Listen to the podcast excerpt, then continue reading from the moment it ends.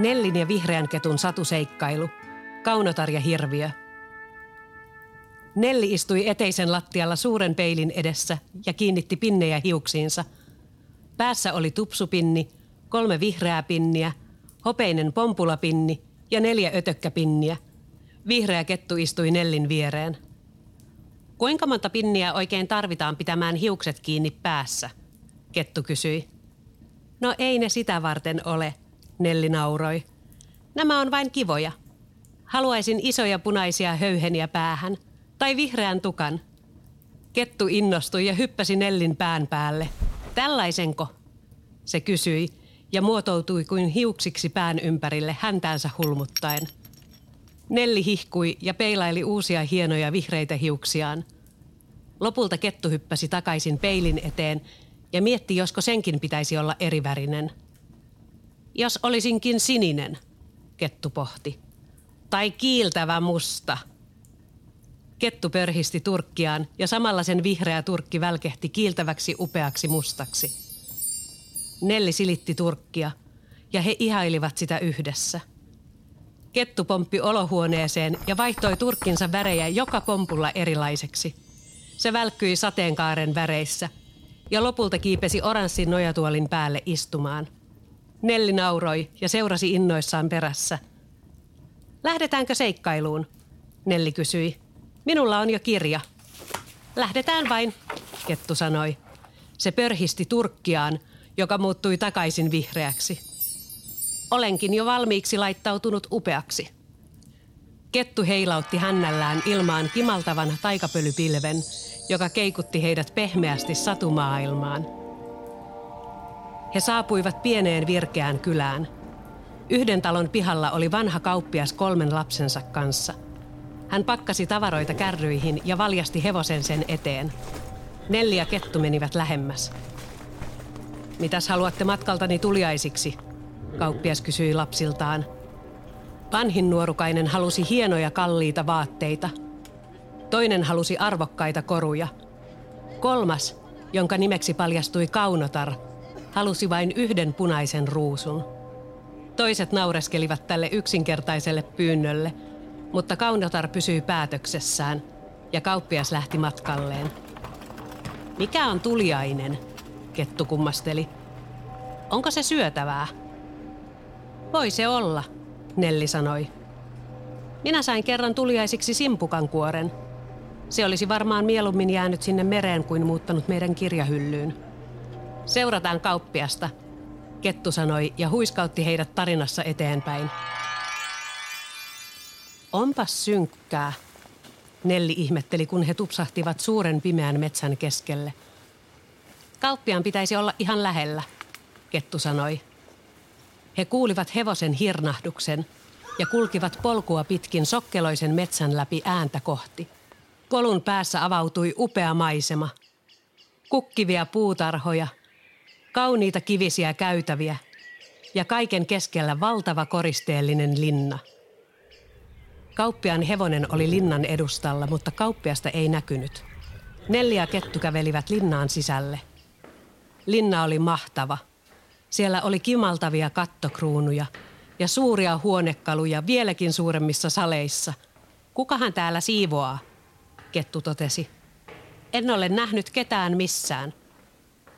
He kurkistivat kauniisti valaistuun saliin, jossa kauppias istui yksin pitkän pöydän ääressä – hän lopetti juuri ruokailunsa, pyyhki suunsa lautasliinaan ja nousi ylös.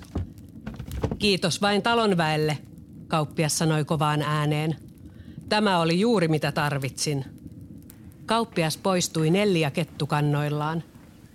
Ulkona kauppias oli juuri aikeissa jatkaa matkaa, kunnes huomasi puutarhassa suuria punaisia ruusuja. Hän nappasi niistä yhden tyttärelleen viemisiksi. Nelli nyrpisti nenäänsä. Ei toisten kukkia saa ottaa, hän sanoi. Samassa puutarhan kätköistä kuului valtavaa ryskettä. Hevonen säikähti ja hirnui. Varjoista heidän eteensä ilmestyi suuri kammottava hirviö. Nelli pelästyi ja piiloutui pusikkoon, vaikka olikin näkymätön hirviölle. Sinä kiittämätön olento, hirviö mylvi kauppiaalle. Tarjosin sinulle aterian, Ja sinä kiität minua varastamalla ruusun tarhastani. Vangitsen sinut iäksi linnaani. Kauppias sopersi anteeksi pyyntöään ja selitti, että oli ajattelematon ja vain aikeissa viedä ruusun tyttärelleen. Hirviö kuunteli ja rauhoittui. Hyvä on, Hirviö sanoi.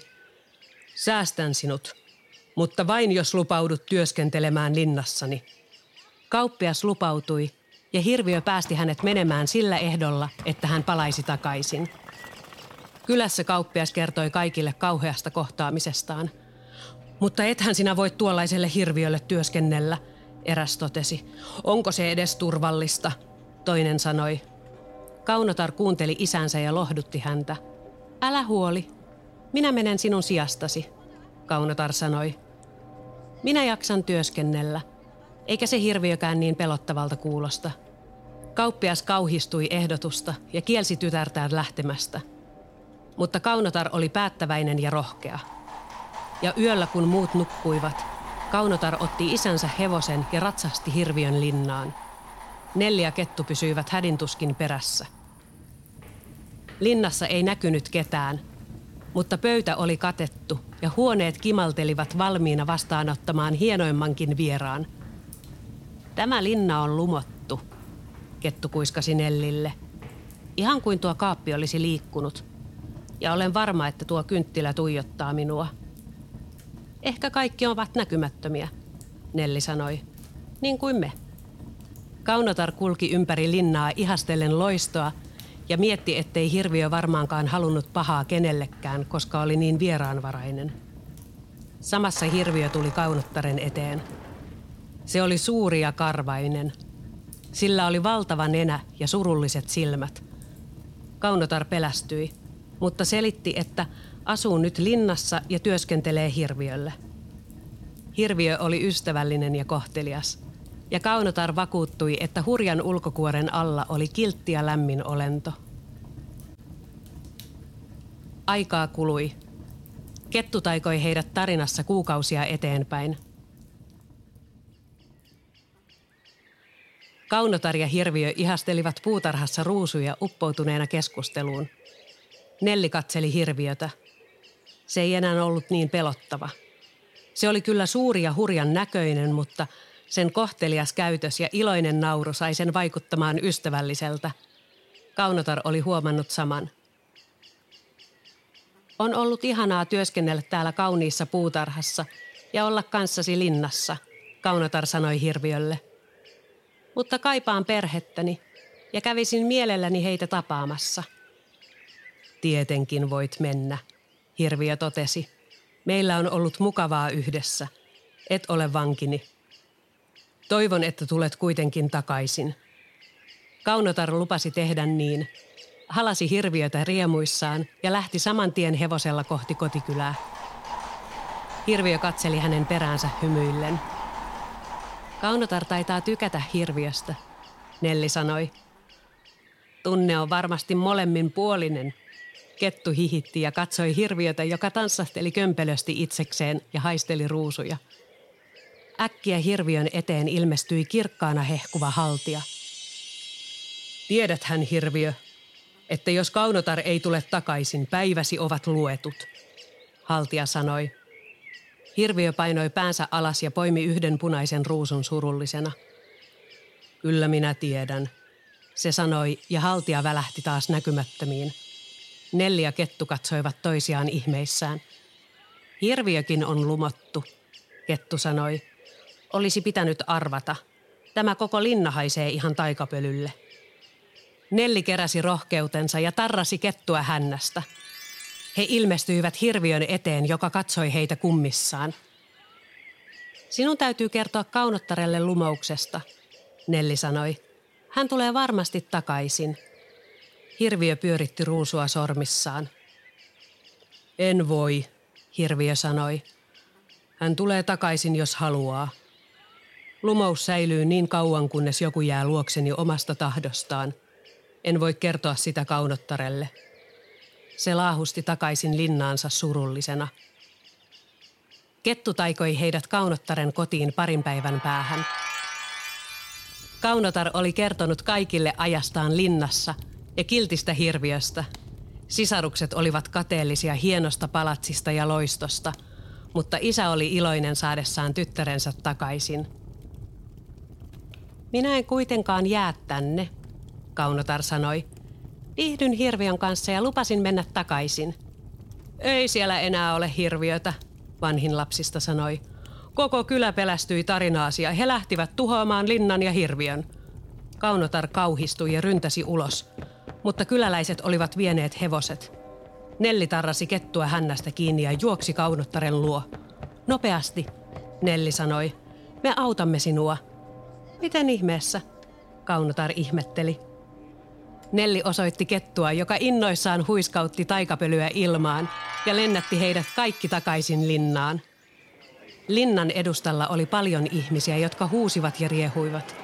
Nelli juoksi kyläläisten eteen. Hirviö on kiltti, Nelli huusi.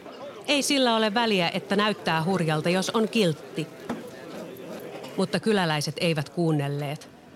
He olivat sitoneet hirviön, joka makasi maassa elottomana. Kaunotar ryntäsi hirviön luo ja itkien halasi sitä. Voi rakas hirviö, Kaunotar huudahti. Neljä vähän pelotti huutavat ihmiset, mutta hän rohkaisi mielensä ja auttoi Kaunotarta avaamaan köydet hirviön ympäriltä. Vihreä kettu sai tarpeekseen. Se pörhisti turkkiaan ja alkoi kasvaa valtavaksi hurjaksi kiiltäväsilmäiseksi jättiketuksi. Kyläläiset pysähtyivät ja jäivät kauhuissaan tuijottamaan. Kettu kasvoi ja kasvoi muuriksi linnan ympärille, jättäen kyläläiset ulkopuolelle. Lopulta he luovuttivat ja palasivat takaisin kotiinsa, varmoina, että hurja hirviö oli kukistettu. Ketun vihreän turkin loisteessa hirviö avasi viimein silmänsä. Sinä tulit takaisin, se sanoi Kaunottarelle. Tietenkin, Kaunotar sanoi. En halua jättää sinua enää koskaan. Ja samassa ilma täyttyi kimaltavasta taikapölystä.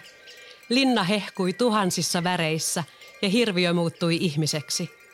Kaunotar syleili häntä. Haltian lumous oli haihtunut. Nelli ja Kettu lähtivät nojatuolin matkassa takaisin kotiin, onnellisina ja helpottuneina. Nelli istui keittiön tuolilla ja kiinnitti pinnejä isän hiuksiin. Oliko se hirviö tosi hurja? Isä kysyi. Joo, Nelli vastasi. Mutta sitten kun sen oppi tuntemaan, niin ei se sitten pelottanut. Kettu peilaili itseään eteisessä ja pörhisteli vihreää turkkiaan. Nelli katseli sitä ja mietti hetken. Ehkä jos on kiva ja kiltti muille, näyttääkin kivemmalta, hän totesi. Viisaampia sanoja en olekaan kuullut. Isä sanoi lempeästi ja raapi partaansa, jossa keikkui keltainen höyhenpinni.